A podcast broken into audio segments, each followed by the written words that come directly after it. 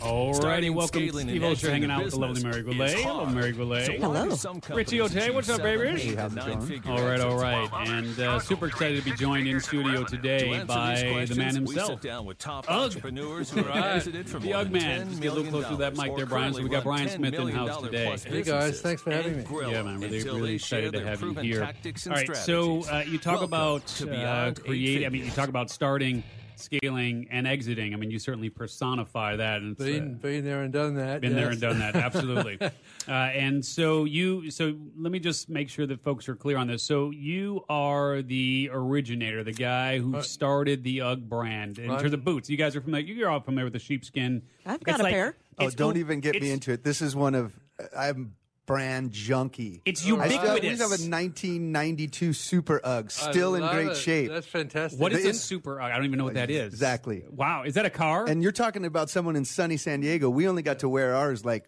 I mean, I'm wearing flip flops when most people are wearing Right. shoes, and I'd wear it 10 days a year, but those were the best 10 days. all right fantastic. Yeah. so so UGG obviously has become just this this massive brand. Now you exited out about how long? Long time ago already, yeah, right? it was uh, late '90s. Yeah. Late nineties. So how? So let me just make sure I'm, I'm clear on this. Now, were you from Australia and you were living there and you were thinking, are there things that I can bring to America that America doesn't have, or did you come and you visited America and It you were was- like, oh man, there's nothing like It- this here? It was exactly the opposite. Okay. I had just graduated after 10 years of studying to be an accountant, and, and I graduated as a what, what here is a CPA, yeah.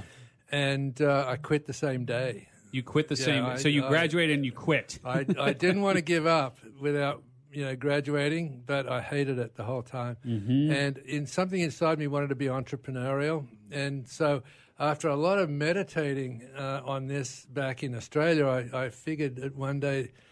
Oh my God! You know, all the big trends are coming out of California. Mm-hmm. So I decided I was going to come to California and find the next big trend, Mm-hmm. and get the jump on everybody in Australia and bring it back. And, Oh, so you were going to okay. So you came here to find the trend, and then you were going to bring it back Yeah, to Australia. Got yeah, because you know Levi jeans and waterbeds and all the surf brands and all that they were all coming out of California. So- Mm-hmm. Sure. So, it seemed a natural thing to do. So you came here though, and what happened? Because you didn't actually find a trend that you wanted to bring back. No, I was, I was you know. The, the first thing I did was start surfing Malibu because I, I arrived with a surfboard and a suitcase. Right? All right.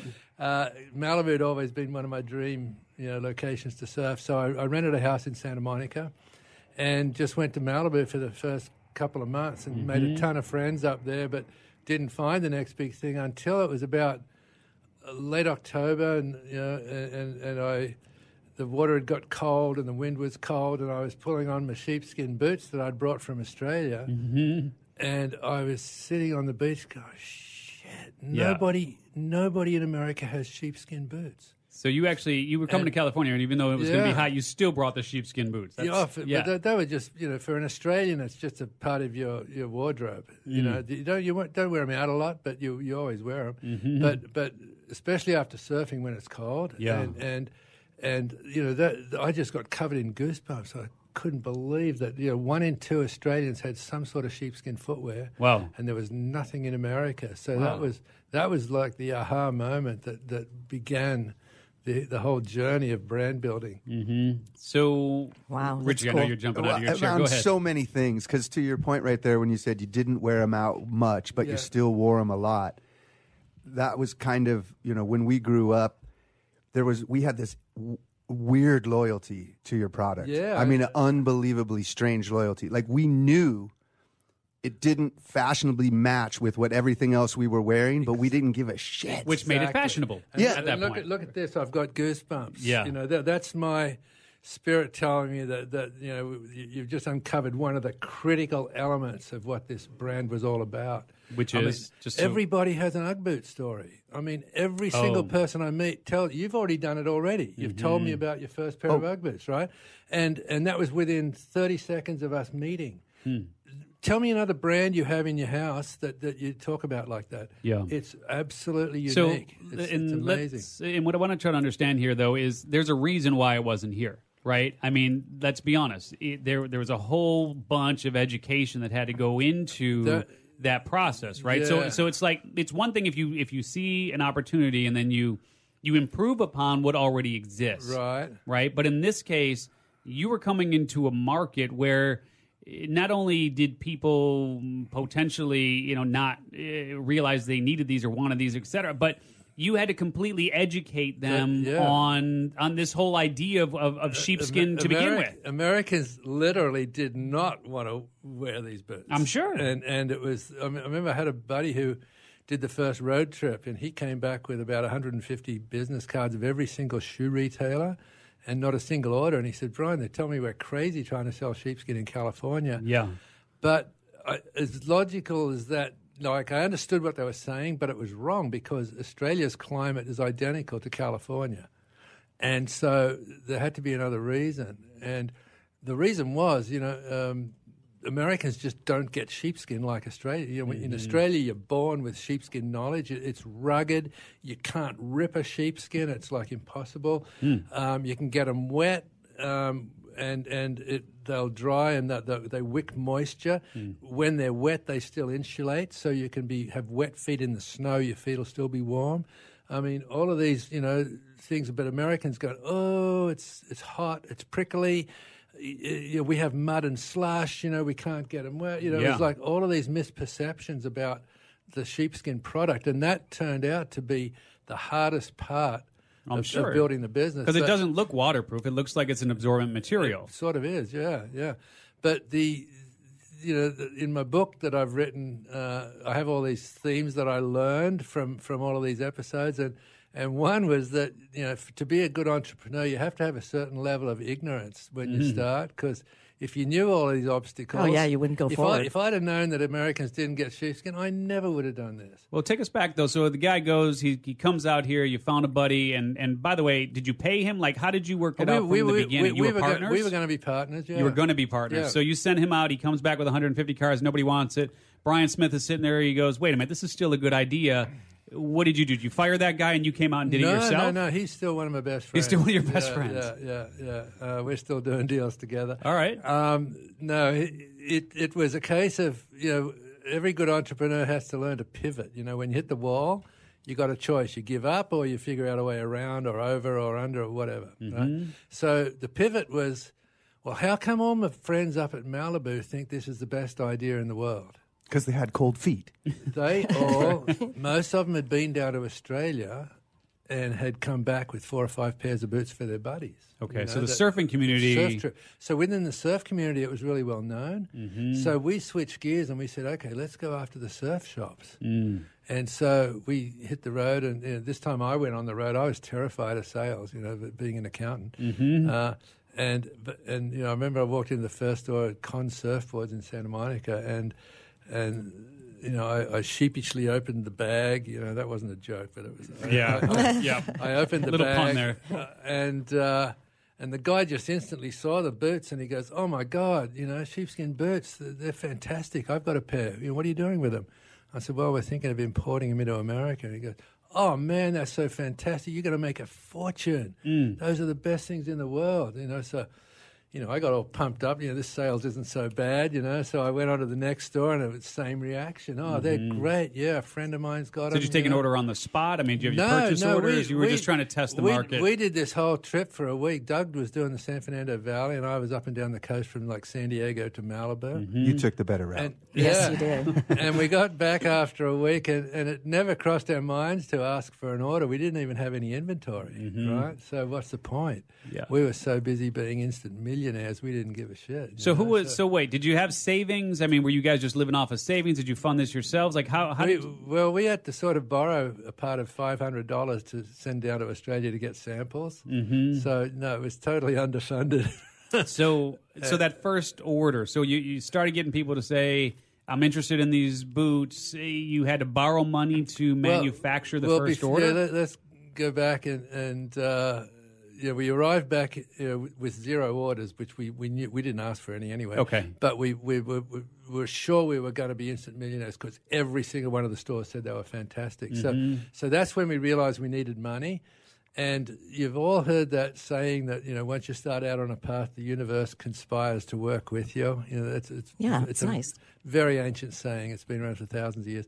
So my It's the lie we keep telling for thousands Yeah. and thousands of years. my roommate overheard us talking and uh, says, "Oh, there's some guys at my office looking for investments." So, Hmm. without even writing a business plan, we got twenty grand, you know, which in today's That's like five million today. No, it's it's about seventy five grand today, right? But so it's Yeah. a lot of money, right?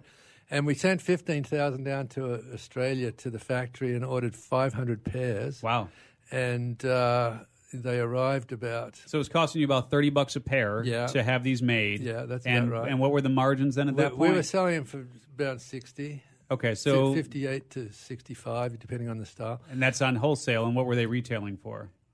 So they were at that Oh point. no, no, we yeah we were selling them for, for like forty five or fifty, and then they were retailing them up to the 60, you know, 70, 80, like that. So you guys had It was- about it was- 50 It was really tight. There was hardly any margin. Yeah. I hadn't learned about margins then. I mean, uh, even though I was an accountant, I really Right. didn't get it. So it's about a fifty percent gross margin then Yeah. from you to the wholesaler, and the wholesaler Yeah. being the store Yeah. would turn around and sell it at retail, and they would make about another Yeah. thirty-five to, to yeah. 40%. So everyone wasn't making as much as they wanted. Yeah. Mm-hmm. So anyway, we we now had all this inventory. So Doug, you know, filled up his car. I filled up mine.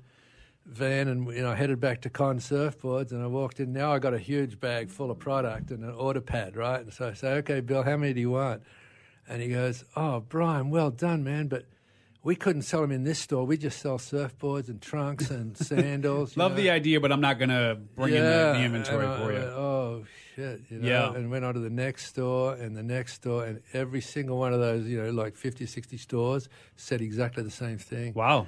And so All the same people who were so enthusiastic about Yeah. it in terms of concept Yeah. wouldn't write a check. Yep. So Wow. we, we got back to my house in Santa Monica after a week, and Doug and I looked at each other and said, "Okay, let's tally up the sales." And our total sales for the first year was twenty eight pairs. Ooh. Wow. You had to educate the. Happened to be exactly a thousand dollars. We we hadn't started educating anybody yet. We didn't hadn't figured that out yet. So So Wow. let's yeah, let's play that through. So yeah, I mean, pairs. So you got this investment, you got the 20 grand, 75 grand in today's money, whatever. So you've got that, you ordered 15 grand. So you and your buddy are living off of this 5 grand. Are you guys waiting tables? Are you, Oh, yeah, we are you were- pumping we- gas? we- what else are you we, doing? We, we, I had summer jobs, or regular jobs, for four years before this thing, you know. Mm-hmm. and you're in your early 20s? No, you're late, much, late, 20s. Yeah, then, late twen- yeah, yeah. yeah, yeah. I didn't come till I was 29. So, so if you're an entrepreneur out there, think you've missed the boat, you haven't even come close yet. So, right. so, uh, so anyway, we we uh,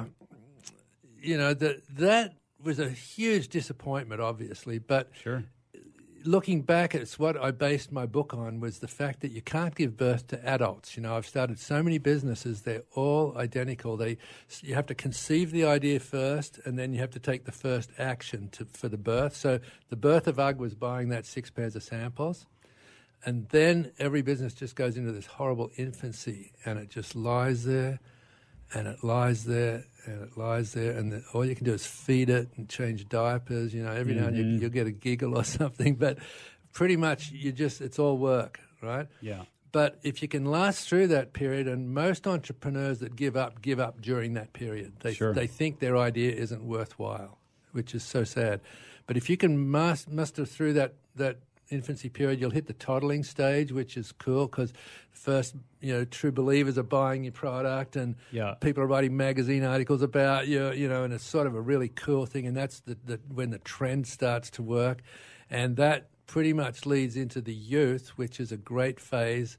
Um, you Well, let's the- let's talk specifically, if you don't mind, Okay. about so as you as you go back then to sort of those embryonic Right. days. right. what what if, as you look back on that what what do you think is that that single most important strategy that really helps you leap from idea to enterprise Okay. The in my case, I knew how popular these were in Australia, yeah and I knew how big uh, American market is, and I knew Americans aren't that different from Australians. So it had to be something I hadn't figured out yet, mm-hmm. right? Which si- simply was the education. And I can remember the time it first changed for me. I was at a trade show in Las Vegas, a ski show, and we'd been five days, didn't have a single order because you know again all the s- ski shop owners are going, God, we have mud and slush, they'll never work, right? And finally, it was on the last day of the show. This woman came by, and uh, she was giving me the whole mud and slush thing, and I said, "Look, just stop talking, take your shoes off, put this on, right?" And she put them on, uh, one boot on, and she just went, "Oh my god, oh my god, I could sell these as after ski boots," you know. After ski And, boots. and like Yeah. I, I, I'd been there like Wow. for five days telling them these are after ski boots, but until she put them on, she didn't get it. Mm. And she ordered sixty pairs. Right, Wow. that, that was the biggest order we'd ever had. Sixty pairs in for one one buy. Sure. And then the light went on for me, and I just realized, you know, I talked to you know the few sales reps we had at the time. I said, from now on, you never try and sell these without the person taking the- the shoe off and putting them on their feet first. Yeah. And that was the biggest breakthrough for UGG in, in, in you know the, the 20 years that I owned it. That was probably the biggest thing that happened was figuring out you have to put them on your feet before you you talk. How did you get the name? In Australia, Because all those sales that didn't go through, you'd go, ugh. yeah, really. There's, there's a bunch of stories. There's a few old guys in Australia claim they invented the word, but nobody knows. Um, it, it's it's been descriptive of sheepskin footwear and slippers for you know 60, 70 years down in Australia, and, and nobody really knows the origin of it. And they down there they spell it all different ways. Mm-hmm. But when when I came here, I registered the trademark UGG because I was the first one to bring them into America and, and stay consistently in business. And so that you know, that's where you get your trademark rights from. Is, mm-hmm. is that so? So you know the whole business, even though the product was boots, the brand was a was a whole other animal. Yeah. So what what I'm trying to understand then is we, we made this leap and, and I just want to I want to close the gap on the leap there. So Okay. was, was it a key hire? Did you did you hire someone to lead the sales team? Like again, it's just you and your buddy. So Doug, after the after that twenty eight pairs, he went and got another job. This obviously wasn't going to pay the bills. yeah. I should have given up, but I had 480 pairs in the warehouse, you know, in the mm. third bedroom, and all the investors' money tied up. So I couldn't morally walk out on them. So, Yeah. so I started doing, and this is answering your question, right? I started doing swap meets and, and street fairs, and but the biggest retail location I had was my, the back of my van at Malibu, mm-hmm. right? Nice. after I was surfing, I'd, I'd open up the van and I'd be open for business. And it got so busy that, that even if the surf was crappy, I still had to show up because all the mm-hmm. People, the word of mouth was, oh, that guy up at Malibu, that's where you buy them. those boots. right? Yeah. And so the the next season, I like I got a summer job. I think I was scraping boats at Marina del Del Rey for the summer. Then then I started again. Um, I started advertising, you know, with using, you know, models who were the kids of friends. You know, sales went to like ten thousand dollars. Right. Next year, summer job again, and that one was construction in Bel Air, right, working for a construction company. The next season, I ran uh, these ads. I got these models and posed them on the beach at Windansea with the perfect hair and clothes and the boots up front in the in the ad, and and the sales went to like twenty five thousand, and I couldn't figure out what I was doing wrong, you know. But mm-hmm. until you put those Yeah. girls in the boots, yeah. So so then the next job was greenskeeper at Singing Hills Golf Course, mm-hmm. right in El Cajon. And that year, I decided I'm definitely giving up. The, you know, I'm going to get out of this business. So, I mean, this is year five after the initial order. You you still haven't gone through the 500 no, pairs. no, I still had the, the original 500. Well, I had, a- you know, I, I starting to supplement sizes that were running out. Okay. but it was still the original stuff. And I was talking to a buddy of mine um, who owns South Coast Surf Shop in Ocean Beach, and, and I'm explaining that uh, I'm doing this advertising, uh, and he just says, "Shut up, Brian," and he, he calls out to the back, and all these little 12, 13 year old grommets come out, and he says, "You guys, what, what do you think of UGG?" And every one of them just went, "Oh man, those UGG boots, they're so fake." Have you seen those ads? Those models, they can't surf. Mm. And instantly, I realized I'm sending the wrong image to my target market. And it was horror. I mean, I didn't understand it until then, but instantly I saw how bad the ads were. And, and uh, so I called up a buddy of mine, Pete Townend, who was a former world surf champion, and he was running this Scholastic Surf Association in Orange County. And I said, You know, Pete, you got any young kids who are going to turn pro soon? And he gave me two guys, Mike Parsons and Ted Robinson. So instead of all the expensive photographers, I, we just went to Black's Beach and uh, Trestles. You know, these these are classic walks. They're a mile long to get there. Fantastic surf at the end. And I just figured that all the little kids who are reading Surfer magazine would, would like die to be on these these walks, especially with Mike Parsons. Yeah. So I just used my own camera, and the ads, funnily enough, that were long distance of these guys, right? So the UGG boots were like, uh, you know, Tiny. one just absolutely minuscule. You could hardly see them in the ads. But when I ran the ads that that fall, the sales went to two hundred and twenty thousand dollars, Wow. just because I nailed the image. It was right That- under your nose. Isn't that funny how you can't see It it? was, so, and that that was the beginning of my love affair for you know advertising and marketing, and it became Mm-hmm. a passion of mine. And that that's really the reason the UGG brand became a billion dollar brand eventually Mm-hmm. was was because I figured out. You know what motivates the, the, the, the, the readers of the ads. Yeah. you know? So I just want to I want to jump into I just can't gloss over that. Sure. So you're struggling to sell the first pair, two hundred twenty thousand dollars, right? There there Yeah. has to be something there. Did you did you, who was the first official hire? Uh, a, another sales guy. A sales, sure. Yeah, that would make sense. Yeah, because I was finding I was spending too much time worrying about trade shows and follow customer service and all of that sort of Was stuff. Was he a commission guy or did you pay him? yeah, Okay. no, no, well, he he actually came on as a salaried guy. Oh, he Uh, did? Yeah, yeah, he was the first guy I hired, and uh, that started to scale after that.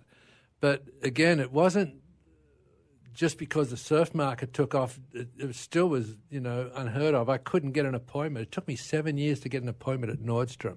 Wow. They said, we don't sell those, we sell shoes, Yeah. right? So they were strange items, these Ugg boots. Yeah. And it, a, a, a big sort of light bulb went off for me when, after about five or six years, I've been trying to get into the mall stores. And I was in Chicago at the, the buying office of Montgomery Ward, which was a big retailer at the time in the malls. They had a huge shoe department. Mm-hmm. And I gave him a best sales pitch ever. And the guy, the guy looks at me and he crossed his arms. He goes, Brian, why are you here? Mm. And I said, I'm trying to get an order for the California stores. And he says, Don't you get it? We're the elephants. We don't move till the mice are running around under our feet. Mm. And I instantly knew what he meant. It was like until all the specialty stores were, were just busting out, the malls were not going to take a chance. Mm-hmm. And so it was a really interesting, you know, situation of how we eventually got into the malls, you know. Hmm. But for, you know, in the in the interim years, you know, we discovered how surfing works. So I translated that to snowboarding because mm-hmm. that had just started. So I got these young, cool snowboarders. Bam! Really took that market took off.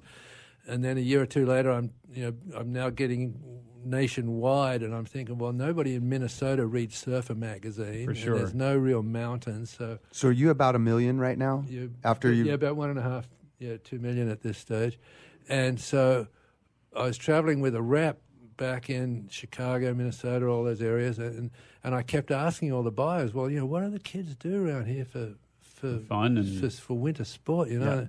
And uh, it turns out they all played hockey, ice hockey. Oh yeah. And then I realized, oh God, their moms have to drop them off. The moms sit in the rinks; it's forty degrees. Mm. You know, the kids have to change shoes when they get there. I Mm-hmm. mean, this is perfect. So we started advertising to the young hockey players. You know, I Hmm. found a magazine called Let's Play Hockey, which nobody in California would even assume For sure. existed, right? For sure. But but there was there's always a niche. There's always some way to get to a niche. There's an association or a publication. There's, it doesn't Mm-hmm. matter what in, what industry it is. So I, I started getting really big in that, Yeah. and uh, so that got the sales up to you know probably four or five million. just the just, just the surfing those- community, those three just the hockey community. Yeah. Yeah. Yeah. And, And so snowboarding. And snowboarding. Yeah, Yeah. absolutely. And so at what point where what were you doing in sales when you exited? Just on we we just done about fifteen million. Just about and it was- 15. It was, looking like a twenty to twenty five million dollar season coming up. Yeah. Mhm. So why why did you exit? I mean, you you you were scaling. You seem to have the systems in place fairly The- well at that point. You seem to have it dialed in. There's a lot of answers to that question.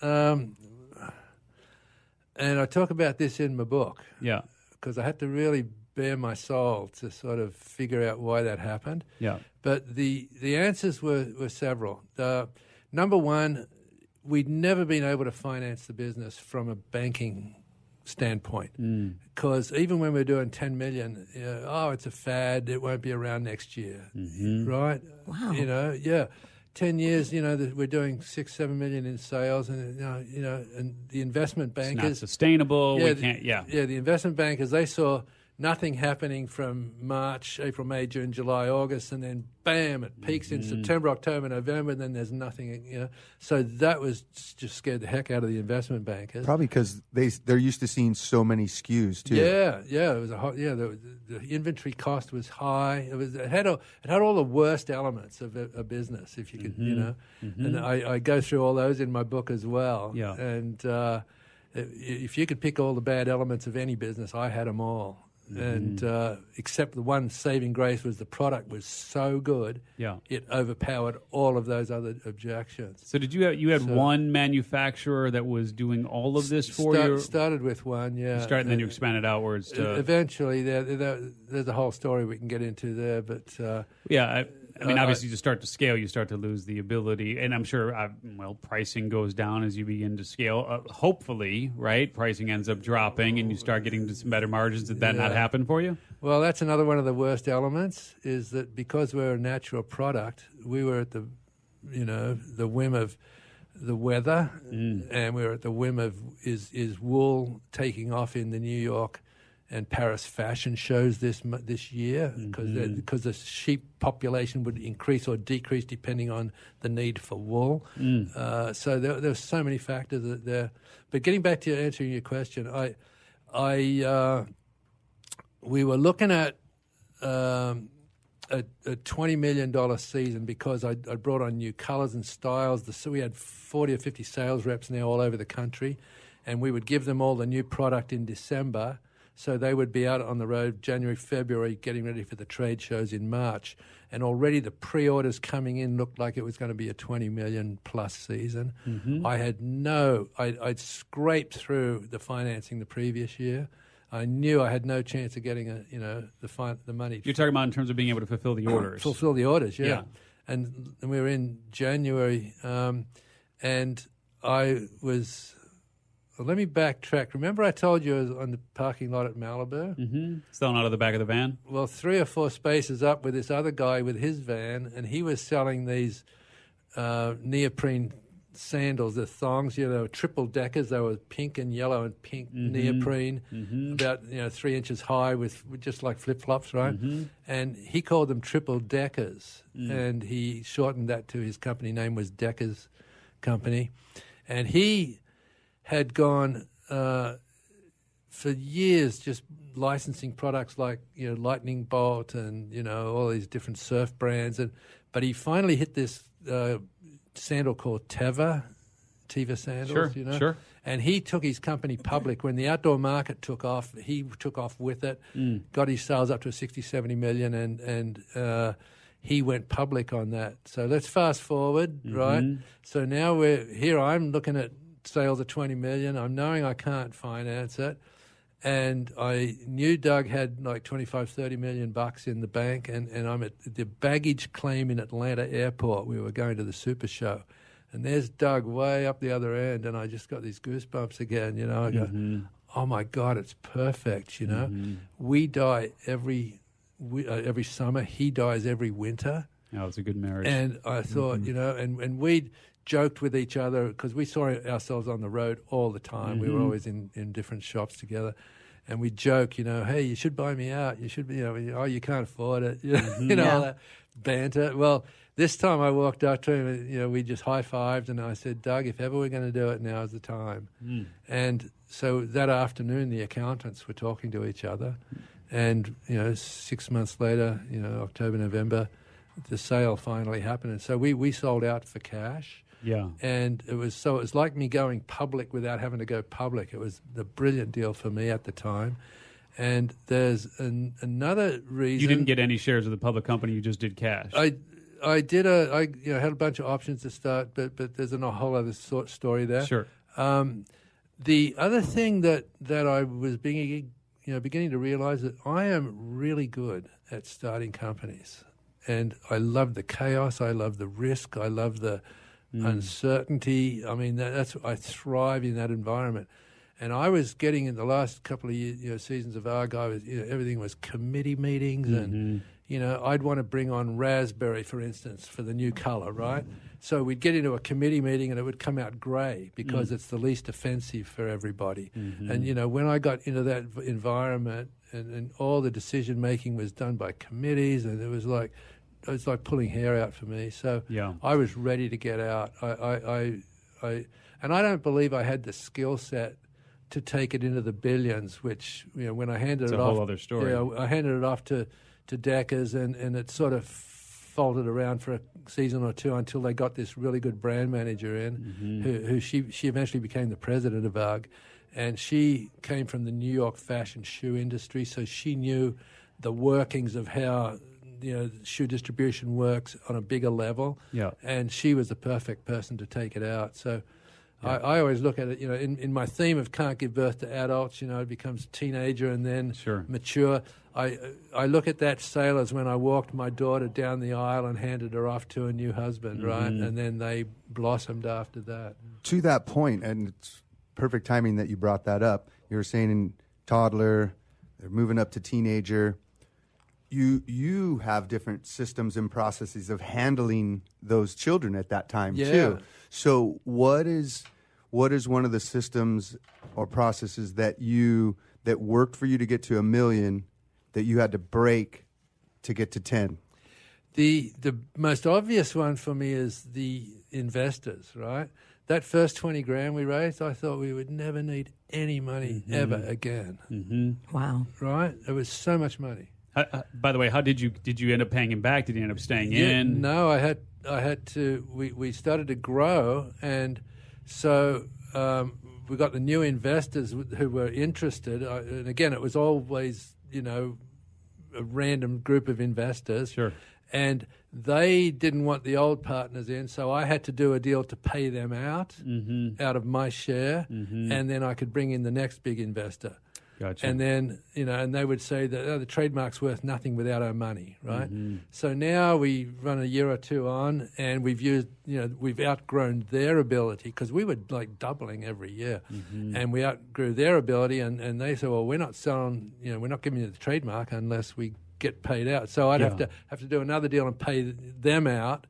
Uh, and then the next guy coming in is going with the trademark's worth, worth nothing without our money, you know. So Yeah, I was so you in- just I- to- I was the meat in the sandwich every single transaction. Mm-hmm. But the bottom, to answer your question, is that um, I had to um, keep growing that way, and and I started to use the term of like, and and this didn't just work with investors, but but staff as well. And I I, I created created the term scaffolding Mm-hmm. employees or scaffolding investors, which is you need them to get to a certain level, but once you're at that level, you don't need the scaffolding. The scaffolding is actually an impediment, mm-hmm. right? So it had to be, and it was very hard to delicately do right by everybody as best I could. yeah. But I still wanted to, you know, my passion was for this company to grow. I, I, Yeah. I mean, I was in love with the So brand. to so to Rich's point, what what did you then have to change? I mean, so we get the different investors, then we got to pull the one level out, we got to pull the next level in. So to Richie's point, what to go to from that one to ten? What you know? What did you have to break? What what changed to? Was it a different kind of investor? Yeah, was it to scale from the- seven eight? they were more vested in it? the, they they were as they got you know from twenty thousand to a hundred thousand to you know two containers of boots, which is like three hundred thousand. They all had their abilities at that level to invest, and they didn't have the sophistication to go further on. And and I have to you know if I can look in you know, back in a in a reverse crystal ball and, and look backwards uh, and say, what did I do wrong? I, I didn't do anything wrong because it's now a, you know almost a two billion dollar company, right? Mm-hmm. But what I really could have used to make it sweeter was some sort of financial knowledge. Like here I was, a, a, a graduated chartered accountant. I did not know anything about money or finance. Yeah, well, it's sophisticated. It's a different level of It's- finance. It's, it's- a completely different game. But kind of to your point in the beginning, when you first started talking, Right. if you would have known those things, you might not have done it. I probably, I, if I had known the cost of inventory, the seasonality. These are all the bad points I figured out on the golf course that year, right? Seasonality, um, the fact that to have one pair of size sevens, if a customer came in as a seven, you had to have from four to thirteen in the store just in case, right? So there was that.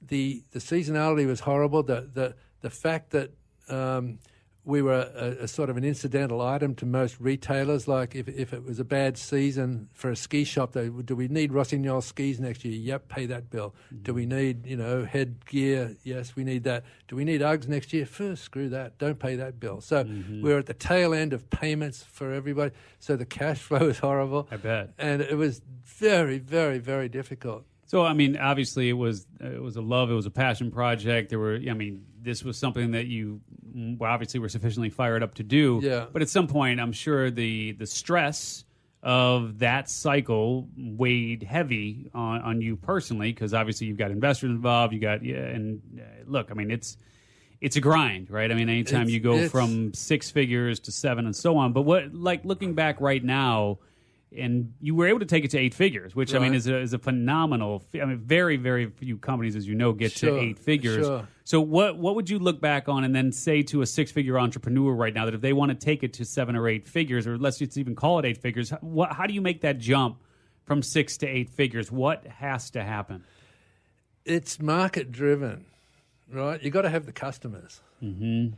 And uh, you know, I could branch off into customer service, all these reasons how you get customers and keep customers. But Yeah. the bottom line is you have to increase your demand for the product, and uh, that comes back to marketing, the image of your product. Uh, it comes back to pricing. It comes back to availability. Like I'm in, a, you know, another business right now that you know, we've maxed out a, a supplier in India. We've got to go find new manufacturer. I mean, it, the thing's so damn successful. So, so there's all these different elements come into play. But the the, the big one is is to um, figure out what market is out there that by tweaking whatever we have, we can now uh, uh, uh, identify with a completely new market because most businesses will grow 10, 15% a year just on, you know, Sure. continuing buying. You need to, to, you know, to take it up to a new notch, you have to get a completely new customer base mm-hmm. or find a new product that all your past customers will, will buy into. Mm-hmm. And so they're the two things. But, you know, just sitting around the office with a whip isn't going to make it happen. Mm-hmm. Richie, were you going to? I was just going to say, since you like starting the companies, do you think with this new company you're working on, you're going to want to exit at about eight figures again? Yeah, this, this one's. Can I share a little bit about Yeah, it? sure. Oh, yeah. Okay. I mean, I, we haven't even given you a chance. I mean, the birth of a brand is the name of, of Brian's book here. That's so again, right. if you're for what this is impossible that you'd be joining us on a podcast uh, in the middle here. But if you're just joining us, we're talking to Brian Smith here of UGG. Well, formerly of UGG anyway. I mean, the originator of that. But yeah, please talk about uh, the, the new project for sure. Sure. So it came through through the book. You know, when like I had a bunch of businesses after I sold UGG and, and got pretty much wiped out during the recession because I had a fantastic precast concrete wall business.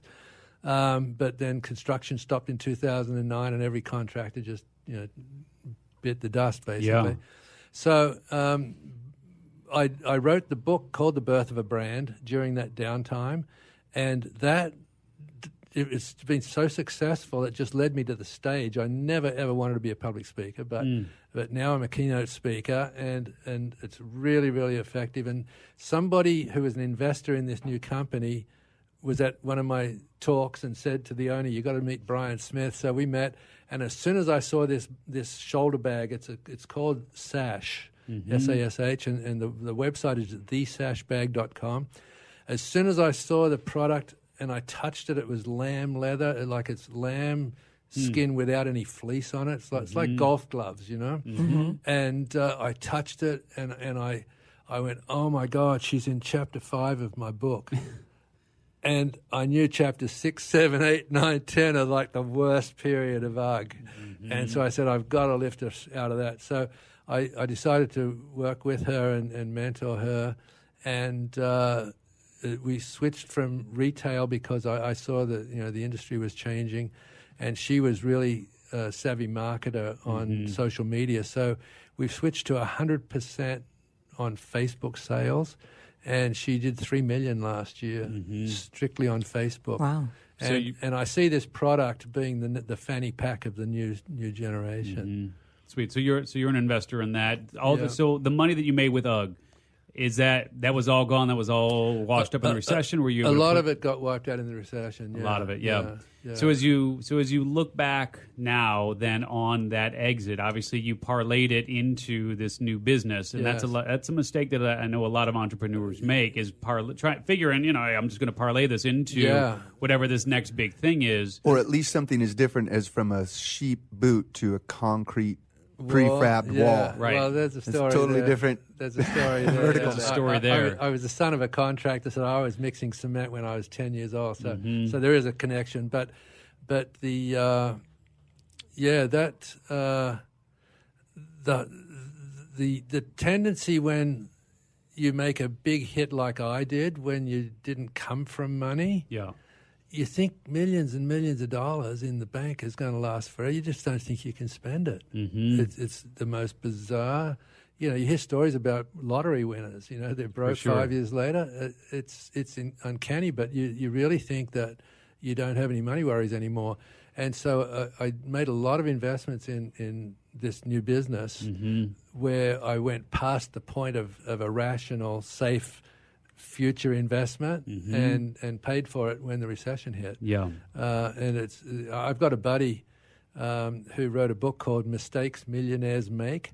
And every that's a one of one. these stories, you know, is, Yeah. is, is about a millionaire who, who came from nothing, made, you know, 5, 10, 20 million and, and was broke again five years later because Mm-hmm. they just invest in, in a whole bunch of new businesses thinking it's never going to run out. yeah. So was it was it ever made public in terms of what your exit was for? Was it an eight figure exit for you? Yeah, it was person- it, it- not personally, but it was an eight-figure exit for the For the- for the there, whole. There were three or four of us in that shared that. Yeah, yeah. Did you hang on to any of it? I mean, because like I don't know if you I, know. I did. Um, I, I I I didn't hang. Well, I had stock options because I had Mm-hmm. a three-year contract. To to uh, I was the only one with the contract to sort of work out. Yeah. and uh, the um, there were royalties and stock options for me on both. Right. in the new in the Chiva in, the in the new brand, the new Well, the, Deckers. The, the, Or the, the, Deckers, right? Yeah. Yeah, the, the three the three of us who were owners of Argot when we sold it, I ke- I kept on with the contract. The other two were just cashed out. Okay. But th- there was a sort of tag on the end of it to, to get royalties for several years. Well, one of the investors on my side, you know, wasn't happy with the deal and he was going to threaten to sue and everything. So we just made a settlement to, to they bought us out of that package. So we cashed out again, basically. We Mm. cashed out twice. Mm-hmm. And but that took away any ability for me to make future royalties. yeah. But but you know, I I was so happy to make that deal anyway. It was it was Mm-hmm. fantastic for me. I realized I'd hit my peak, and uh, I was sort of burned out. That's you know, what it sounds like. Seventeen years, you know, that's a pretty good stint. It is. And uh, I was ready to, you know, just kick back and look for something else anyway. So, what would you tell the the six figure entrepreneur or the five or six figure entrepreneur Right. right. now in terms of if they want to get to the the seven, eight, nine figure level? What what do they need to be thinking about doing? Um, trying to get out of the business from the busyness standpoint, right? In other words, bring in like? bring Yeah. in people that can do all the mundane stuff, and, and I'm not saying mundane like you know accounting. I'm, I'm saying management stuff that drains you, and where you should be out there meeting new people, looking for new um, niches, looking for new avenues, even. Uh, and if you're if you're the one doing everything, you're going to have a really slow growth. You've got and you and you can't bring in somebody to make it bigger because you're the guy who has to do it. So you have to bring in people under you that can get rid of a lot of the tasks that are keeping you too busy Yeah. uh, so that you get a chance to go back out and play golf, meet new people, go More go, go, ideas. go travel, go see. Yeah, because because that's where the inspiration mm-hmm. comes from. Mm-hmm. It's it's not sitting at a desk thinking harder. Yeah. That in mm-hmm. fact, that's the worst thing you could do is to think harder. That the But how do you hire those people? Like I think that's the biggest struggle that that a lot of entrepreneurs have when they just feel like they can't pay somebody fifty grand when they're barely pulling fifty grand for themselves. it's tough. It's tough. It's tough. It's So a is that- hurdle. So is that when you go out and you find an investor, you try to get somebody to buy into it, that Yeah, vision, you yeah, enroll like- them into the, into Exactly. vision? I, I- I could never have brought on the, my first guy without having an investor that, you know, because I came back from that golf course, you know, summer, absolutely determined to get out of business. And when I got home, it was like the first storm hit the coast in October. And it was freezing cold, and, and I got home. It had been raining all day on the golf course. I got home, and there's probably 30 messages on my answering machine that had been silent all summer, right? 30 messages from, from sh- uh, you know, ski shops and surf retailers saying, Oh my God, we need Uggs. Everybody's coming in the door asking for Uggs. You know, mm-hmm. we'll drive down, like from, you know, Hermosa Beach to San Diego, you know, mm-hmm. we'll drive down now and get them, right? And that's when I realized, shit, I can't even get out of business. Mm-hmm. I, I mean, I'm going to, you know, have to walk away or else I'm going to find an investor that can bankroll me through next summer and start to put a team together. And that was, that, that took five years to get to that point where I put a team together. Do you do you regret cutting off any part of the company at any point? I mean, it's because obviously to bring in the investors, you've got to carve off a piece. What what do you say to folks who are thinking, yeah, no, I don't really want to carve out a piece of this thing, or the valuation that someone is laying on it is a valuation that is way below what their expectations are. Okay, it's uh, it's a matter of standing next to a dumpster and trying to feel how hungry are you to pick up that piece of pizza hmm. in the dumpster, right? Mm-hmm. How hungry are you? Mm-hmm. Right? Some people will do it, some people won't. Mm-hmm. Let's bring that back to answer your question. Do I want this company to survive? the only way it'll survive is new investors. They want 60%. I don't really want to give up control.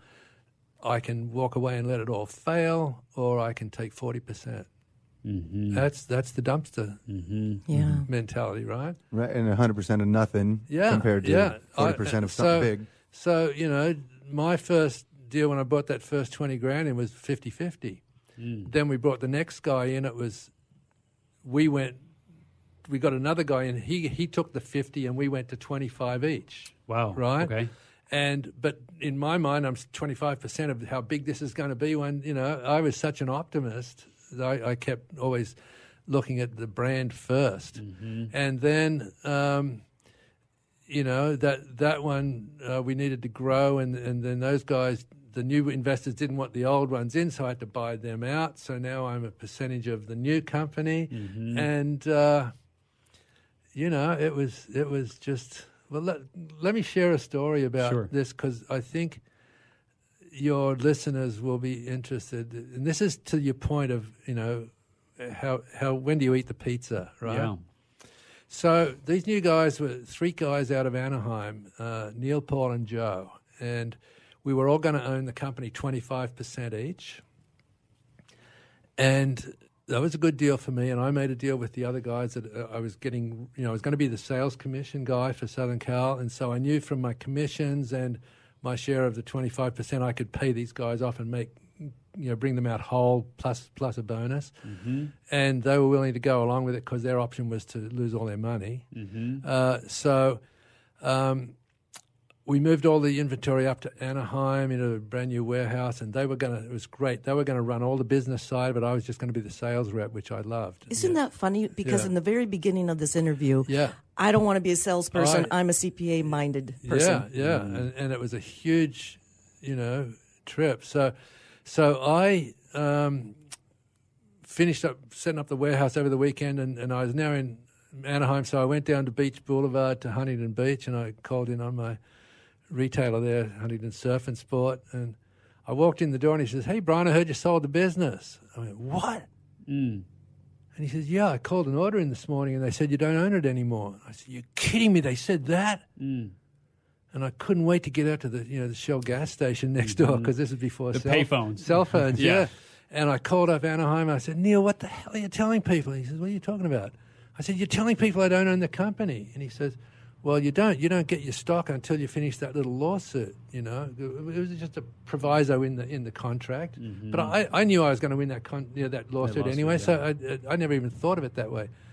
And and he and, and I realized, you know, I just went into this depression. And I'm I, sure. I went back to San Diego and And I pulled the contract out and I read it and I read it and I said, "Yeah, you don't get my stock issued until I finish the trademark law."